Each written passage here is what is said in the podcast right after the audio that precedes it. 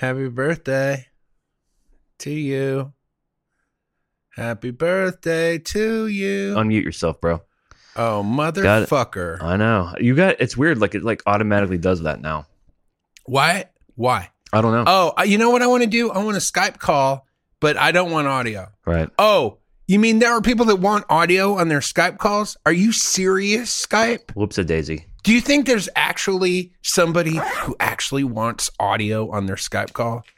I think it's just pure dicks. Like, oh, let me smoosh my dick into the goddamn fucking steady cam.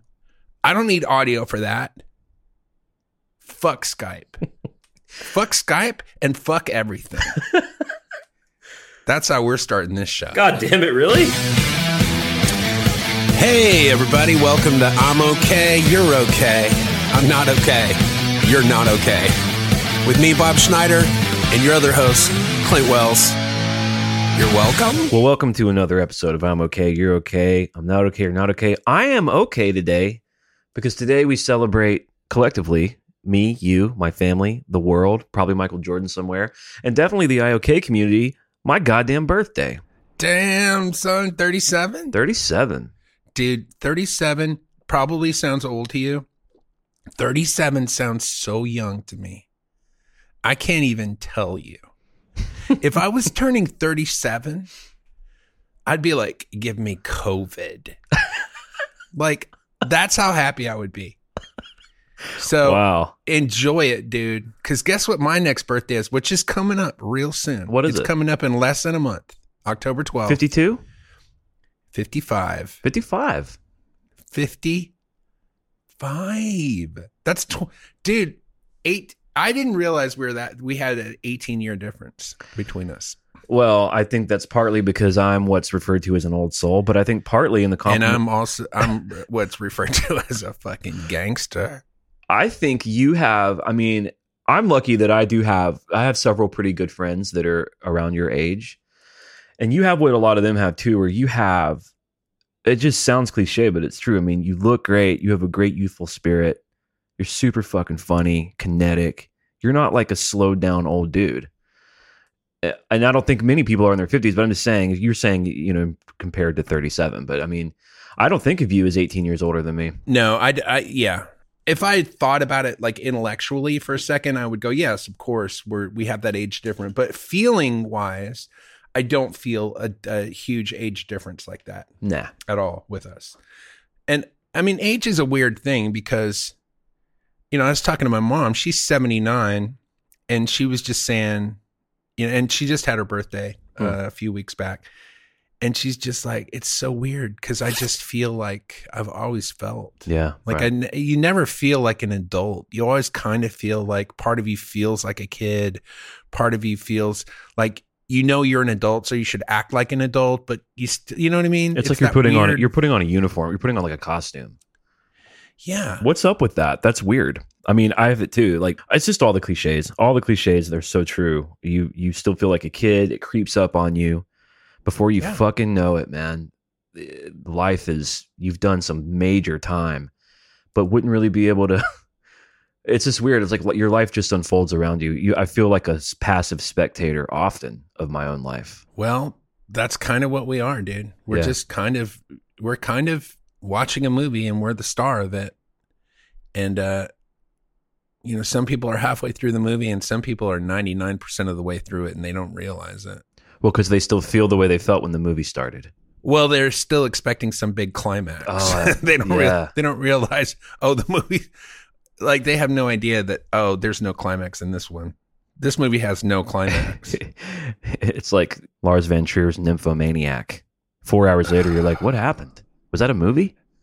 Dude, fuck Lars Van Trier. I know. I I, hate that guy. Don't think I like any of his movies except for maybe Melancholia, but I don't even think I like that very much. He's wasted so much of my time. I hate him. Dude, speaking of not hating somebody, guess what's out? What? The official. I'm just gonna say MF, and then I'm gonna say motherfucking. Uh huh. trailer for fucking motherfucking MF Dune. Dune. Dune. I, I, I'm not. Uh, I'm not caught up on the Dune narrative. Is it Well- uh, Denis Villeneuve redid it? Is that who did it? Yeah, Okay, that's that sounds fun. it's got Timothée Chalamet as the star. Oh, I love Timothée Chalamet. dude. I am so psyched. Okay, so, so so let me ask you this then, because you can maybe uh, maybe I'm representing some of our listeners here. Now, here's what I know about Dune: big, huge, epic novel. I know David Lynch made a movie that could have been great but wasn't, and then there's this whole Jodorowsky cut of the film.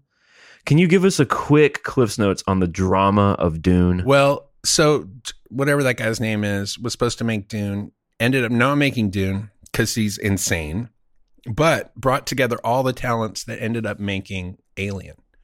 Brought together, uh, who's the artist? Uh, uh, uh, H.G. H.R. Geiger. Giger. Giger or Geiger, whatever. Yeah. H.R. Geiger, whatever his fucking name is. Brought all those guys together, and then because Dune didn't work, they ended up making Alien. So success.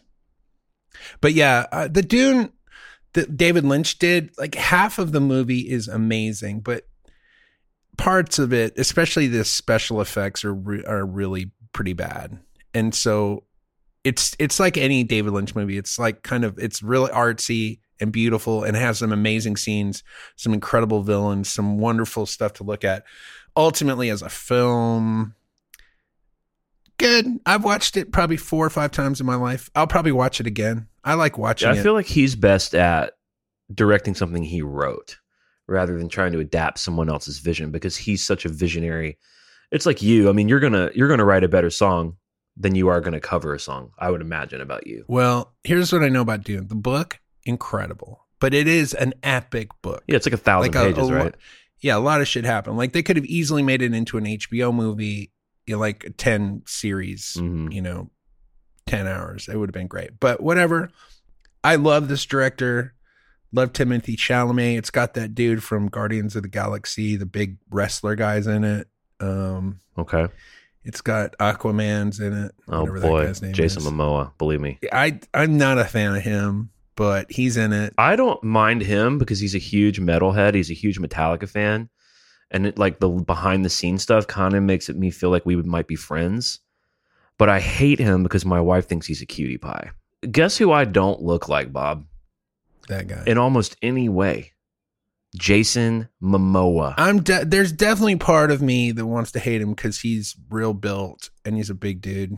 hmm And we've both seen Lord of the Rings, not Lord of the Rings, Game of Thrones. Lord of the Rings. That would- be such an amazing hard pivot.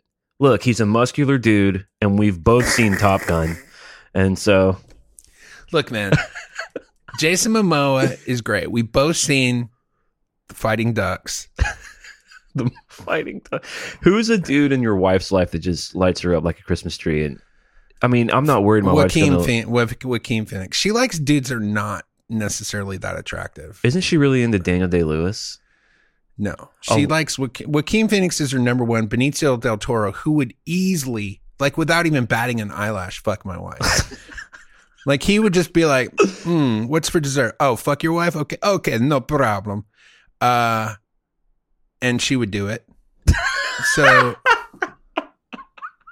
fuck those guys. She wouldn't do it. Come on. She likes weird dudes, like older dudes who are not attractive that look like, you know, somebody's husband or dad or something. It's fucked up. I'm sure we could armchair psycho psychoanalyze that, but Let's just move per- on. perhaps we want. you know? let's, let's move. Let, why don't we do this? Move the fuck on.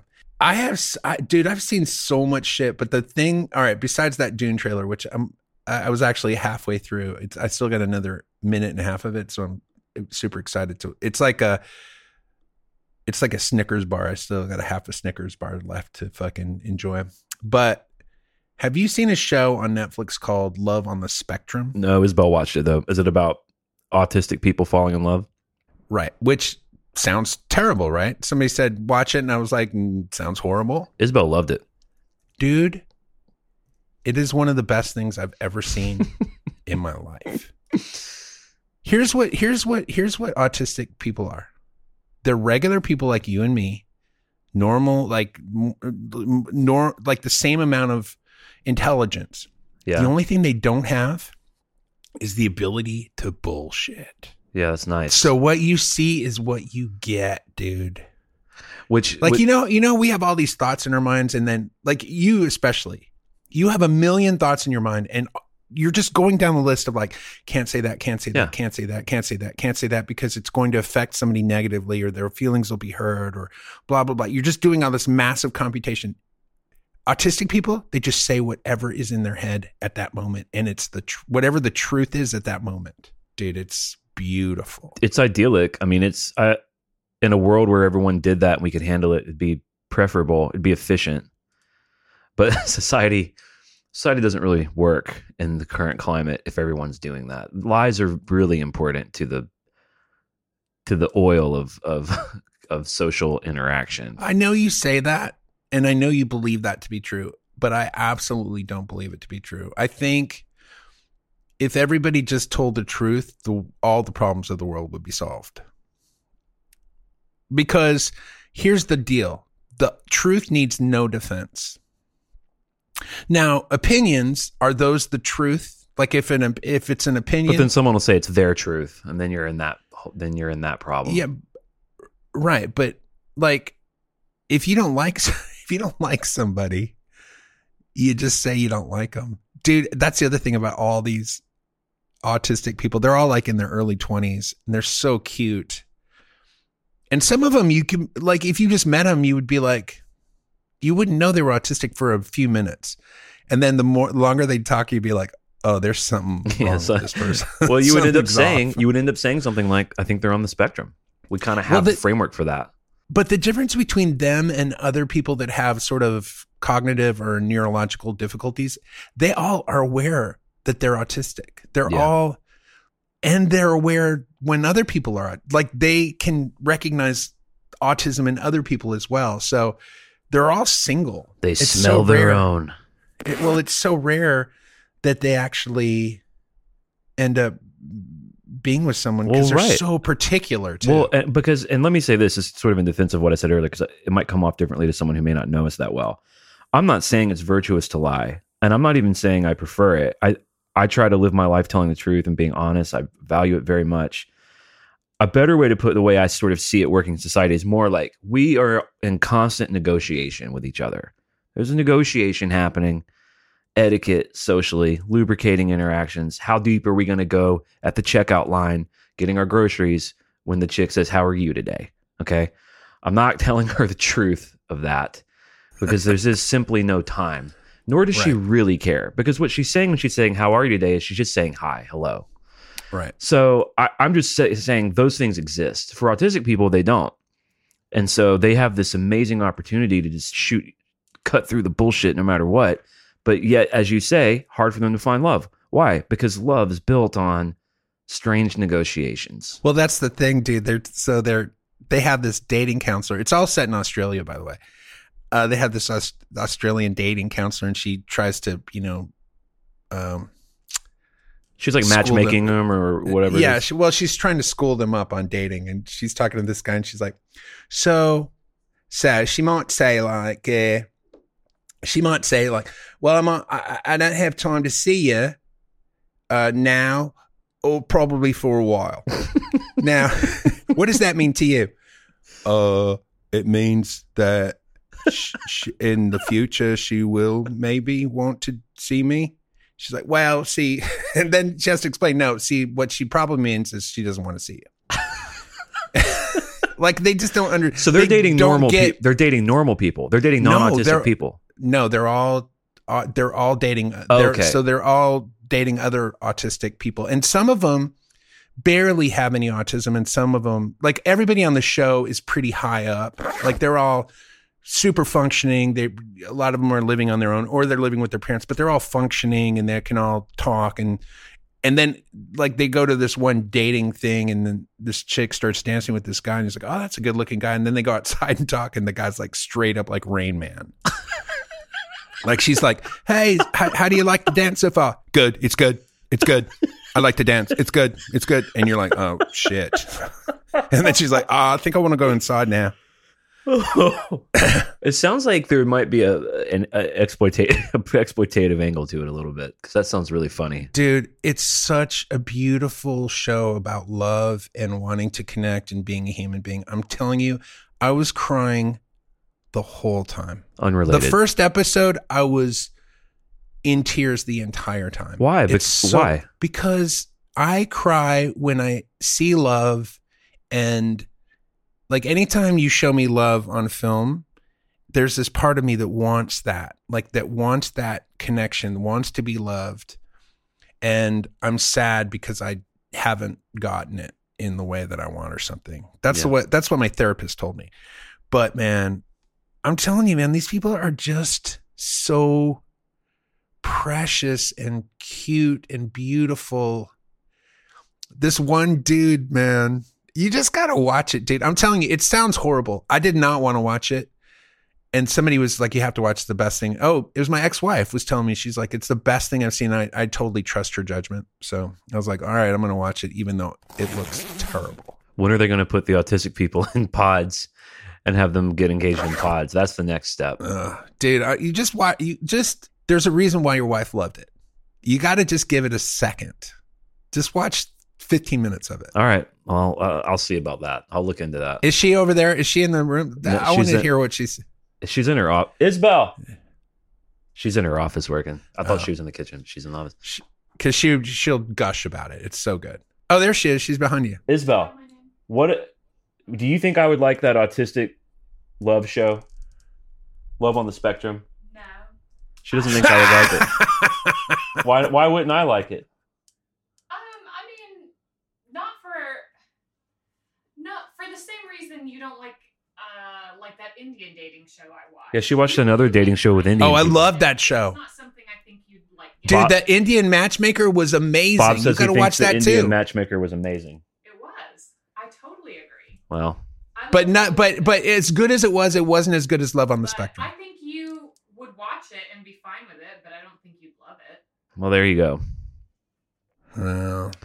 But dude, the song. So my song required me to scream at the top of my lungs in my house, and you've been in my house, and you sent that email talking about how funny that was. Imagining me doing that. Dude, I was so listening brutal to that for my song. family, dude. I was listening to that song because this song's like, it's sort of like Tool meets Metallica, kind of in that realm, but also with some darkness. Like it's because the chorus, you you hit the really high, high, It's a uh, crazy not high falsetto, but high upper voice notes.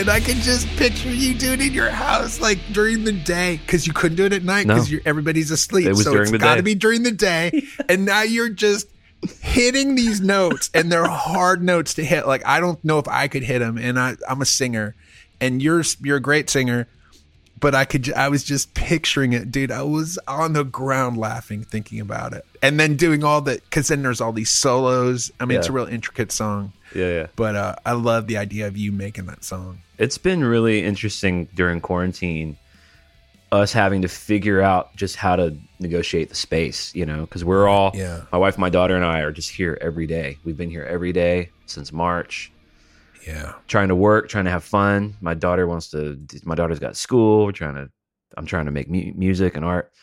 You're, you're lucky that you have that space. Although the space you're in now, though, isn't where you make art. You make art in your house, right? Yeah. Has that been different or weirder for you? I guess not that much change for you, maybe. And plus, Scarlett's going to school, right? She's in Montessori, but not today because we got a lot of rain and we have a low water crossing where I live. So Yeah. I didn't want to take a chance and, and take her to school and then get flooded out. So she's here today, which means she's just basically spent the entire day, the entire almost four, five hours now on YouTube watching families on YouTube do stuff. Yeah, my daughter loves Casey and Rachel. She'd do it all day. Yeah. At some point, I'll stop her and make her eat something. but if I just want to do my thing, I just give her the I give her the the YouTube, and then she just watches. Do you feel any guilt about that at all? No, none. Yeah. My wife does. She's she tries to make me feel guilty. She's like, "You can't let her watch that all day." I'm like, "Then you get up and you parent." Because here's what I'm going to do: pay for everything and do whatever the fuck I want to do. Which is which is basically not true at all. Because basically what I'm doing is paying for everything and then doing a little bit of what I want to do and then mostly what everybody else wants me to do. Yeah. Welcome to uh, being a dad. Welcome. Yeah. Welcome, Bob. Welcome. The water is not warm. Dude, The water I is was listening cold. to I was listening to a song I wrote like six years ago, before Scarlett was born. But you know, I had a nine year old son at the time, and one of the lines was, "I was I, I like I came across this song and I was like, what is this song? I don't remember it at all." And then one of the lines was like, "I don't give a shit if my pits smell bad, cause I'm a dad." it was it's not a good song it's basically at a certain point you're like well fuck it i'm a dad i'll just write whatever the fuck i want to write I've slipped into that a little bit. Like, well, I don't give a fuck. I don't give a fuck. Ugh. Well, because i think that i think that's a good place to be if you're writing if you're creating and you don't give a fuck i'm telling you dude that's where greatness comes from I don't know how good the material is. I mean, I, I like it and it feels true, but to your exact point, I feel great about it in terms of there ain't a single external force other than what I want coming through. And that yeah that feels really cool to me just just as a writer. I think I've written better songs that could be on uh, other people, you know, that are more commercial, Yeah, et cetera. But I think you're exactly right. dude when you're letting your freak flag fly like you did on that song i it makes me feel good Yeah. Like I'm telling you, I love, I like that so much more than the idea that oh, this is a good song to pitch or something. yeah, I, You're, I, like I agree. you're not you're not pitching. Dude, what was the title of it? The Dyna Pyramid or whatever it was. Disapyramid. This a pyramid, dude. That's such a great title. I saw the title. I was like, oh, I'm in for a ride. I know it. Oh well, I mean, Disapyramid, you know who else dude. is That should be that. That should be a band. Yeah, uh, one of the dudes in the group said that too. Um, well, you know, I have a metal band called Lunar Satan, which is a great band name too. But I know, but Disapyramid's better than Lunar Satan. um, how dare you? Uh, you know who else has been inspiring me though in that way is that Marc Rebillet guy. oh yeah, Uh, because okay, listen, dudes out there and lady, and oh, pardon me, don't let me forget the ladies. Because guess what, Bob? Mostly It's women. mostly Mostly, women listen to our podcast. Um, so You know fact, why? I'll- Because we got the moves, boy. Yeah. um let's not go let's not go and cancel get canceled right here at the such a beautiful spot um um but that dude okay so here, here lady the ladies especially this this is a he's a nerdy looking dude but he's attractive. He's in shape. Chicks will love him. yeah chicks love him because he uh, so he how do you even explain what he is? He's a songwriter but he mostly just makes everything up on the spot. He's called his his moniker is loop daddy. He usually performs either naked or in a kimono or in a bathrobe. All right, here's here's here's what he's wearing always. He's wearing like a he's wearing a very tight pair of skivvies. So they're either they're they're they're boxer briefs, but they're usually they're They're tight. They're they're mini boxer briefs and they're tight. So he's wearing that, and then usually uh, some side of kind of a silk short silk robe on top of that, which he will remove at the drop of a hat. It'll get removed, yeah. But he shows up and he starts out the show, and that's what he's wearing. Now, to look at him, you would think nerd. But if you see pictures of him from a few years ago, he's like got long hair. He's a good looking guy, but He's he's, kind of yeah. nerded himself up because now he's living in Williamsburg or somewhere where you have to have this nerd look to be cool. so he's got a he's got a definite like nerd look to him. But as soon as he starts performing, he kind of reminds me of me when I was in my early 30s. Like a lot of sexy stuff, a lot of sex talk, rap, R and B, a lot of dance music, and but the thing that's cool about what he's doing is he's making it all up on the spot. which is hard to do. You, you're Well, good at that, but it is hard to do. It's hard to make it up on the spot and have it be compelling. Now, the thing I like about it is I like what he's like the choices that he's making are great. Like he's a really tasty his aesthetic is is similar to mine. Uh he's kind of doing what Reggie Watts does, but I like what he does better than Reggie Watts. So Well, and, and it's just consistently good too. Anyone can just fu- anyone can kind of fuck around and land on something like a funny chorus because he usually Right. will he usually will make a chorus up that's very soulful R and B, and then he'll rap around it. And Sure. it's it's very sexually explicit. I will warn you all. Some of it is very, very sexy.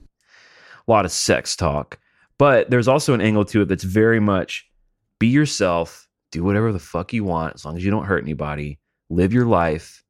He he wrote a whole song about it was like your whole trip about how the, only the present exists and let go of the past. The past is gone, future doesn't exist, nothing exists but now. It's a strange Yeah. blend of really funny, but also like some somehow real well, definitely powerful, but somehow really also inspiring. I, it's hard to explain. the thing the other thing uh, that reminds me of me about him Other than the nudity, Well, that's the thing we don't have in common, for sure. But the thing, the thing about him that I think is important to do is not to just watch a clip. Like you sent me a clip, and I watched it, and I was like, "What is this guy like? Is this guy serious? Is he, is he mentally disabled? Like, is there something wrong with him? Like, if you just watch."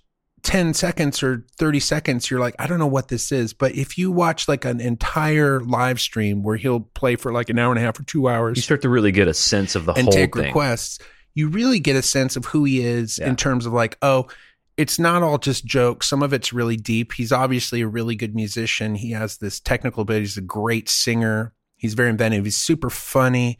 But then he seems like a nice guy too. Like when Yeah. he's talking to people, he takes calls and talks to them and he's like, oh, this guy's a reasonable, uh, interesting artist who's doing something that's pretty tough. Like you, ha- eh, you have to make yourself pretty vulnerable to just be making up songs on the spot in front of people in a live setting.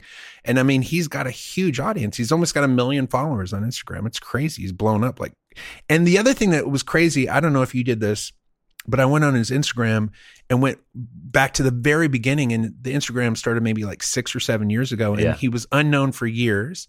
And then he started doing Loop Daddy like three or four years ago, and then just kind of blew up over the last three years. He's a Texas guy, right? He's from Dallas. He's from Dallas, yeah. Yeah.